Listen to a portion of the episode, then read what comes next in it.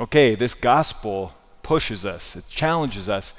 So, and we hear some things, we're like, whoa, whoa, Lord. Especially the guy in the middle. Jesus says, Follow me. I will. Let me go bury my father first. Let the dead bury their dead. Whoa. right? So if you're not like, what's what's going on with Jesus? You didn't listen very well, okay? Or you're bored, or you're tired. I don't know, okay? But you're here, so that's good for you. Um, let's do this though. This is this is in in daily masses. Okay, we have a progression through the scriptures, the the gospels in particular. So I'm going to go back all the way to Saturday and just give you a heads up on what's going on because we're in one chapter in Luke, Luke 9. Okay, so Saturday, I was here with the football team, and everyone's amazed at what Jesus is doing, and he says to his disciples, Pay attention to what I am telling you. The Son of Man is to be handed over to men. But they didn't understand the saying, and they were afraid to ask him about it. That's Saturday. Okay? Sunday we have a different reading cycle, so we have to jump forward to Monday. Still Luke 9. As they're going along this journey, Jesus has just said, I'm going to be handed over. I'm going to be crucified. But they're, they don't understand it, and they don't want to ask him because they're afraid. Then the next event in the gospel an argument arose among the disciples about which one of them was the greatest. Can you imagine Jesus? I, I just, I, I, know I said it when I was preaching on Monday, but like he had to just overhear that. Can you imagine what that argument must have sounded like? All of them advocating for themselves? No, I'm the greatest. No, no, no, no, no. I'm the greatest. Peter's like, I'm the greatest. I'm the rock. Andrew's like, I brought you to Jesus. I'm greater, right? I mean, of course the Lord must have been like, or eye roll, or just like, so then he takes a child and puts it in their midst and says, You got to become like this if you really want to know what I'm about. Okay? So we have the cross, we have a childlike trust. All right? Now, yesterday,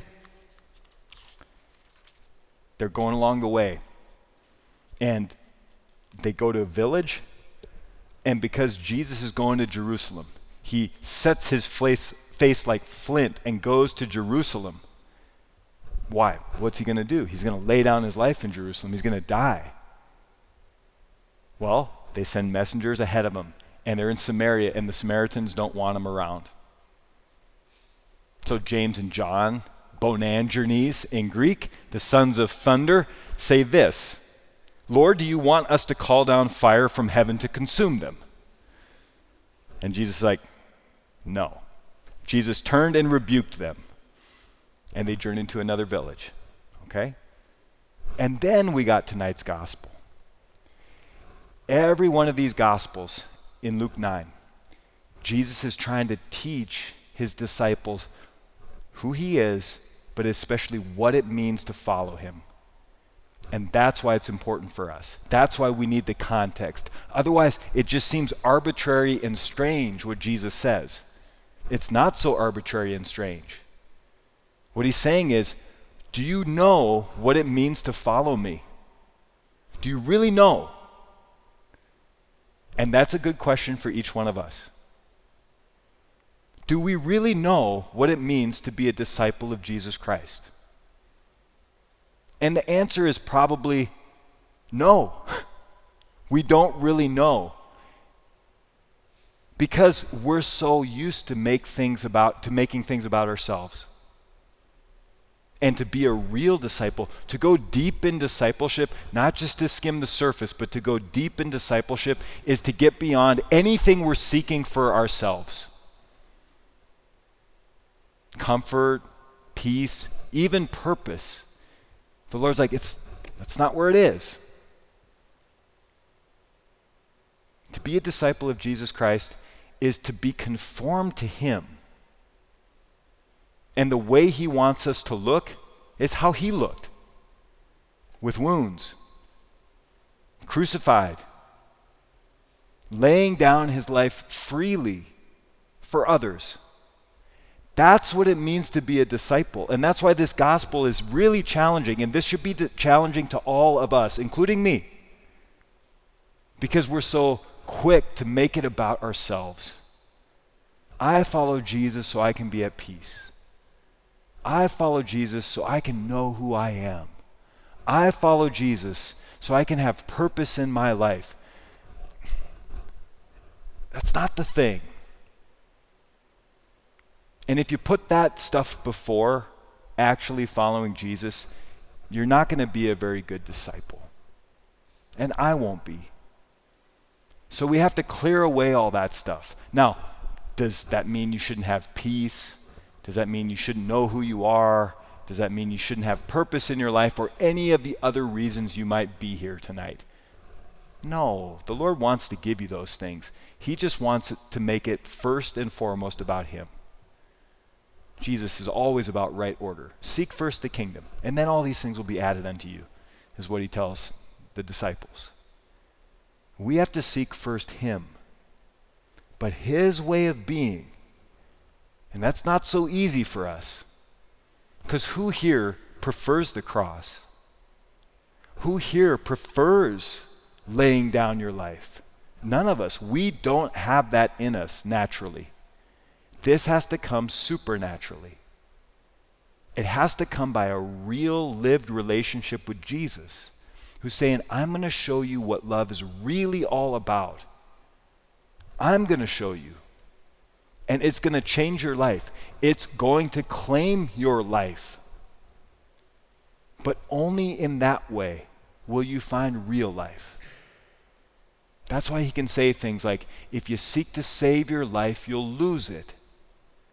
But if you lose your life for my sake and the sake of the gospel, you'll save it. That's absolutely true. But at first glance, it's terrifying to all of us. We have to take up the cross. We have to be willing to go with Jesus to Jerusalem. We have to be willing to be on our cross with Him. And only in that can we be real disciples. Everything else, at the end of the day, becomes a game, it's a sham. Only when we've actually been claimed, only when we're actually pouring out our lives. Does it mean we're going to look like St. Wenceslas? I don't know, maybe. St. John Paul II, he said there's a white martyrdom too. Red martyrdom, you pour out your blood.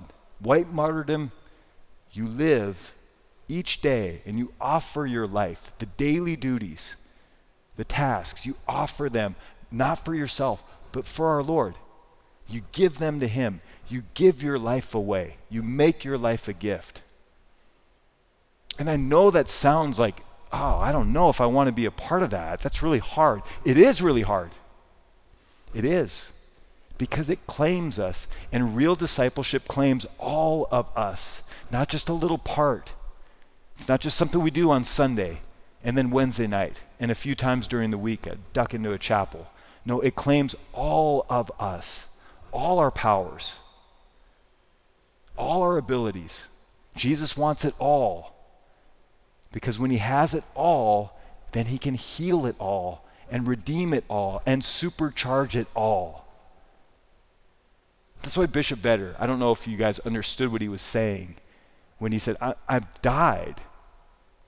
He takes his baptismal death seriously, that he's laid down his life, and for that reason, the resurrection can come into his life. How many of us have experienced that resurrection?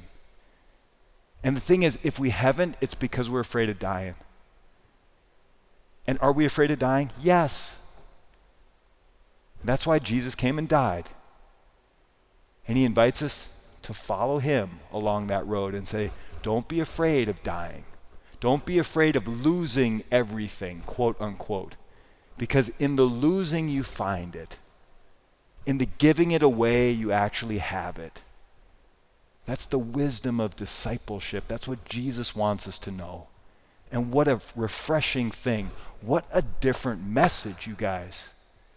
Everything you hear in this culture is about protecting yourself. Making things safe, providing for yourself, taking care of you. And everything Jesus says is don't be afraid to give it all away.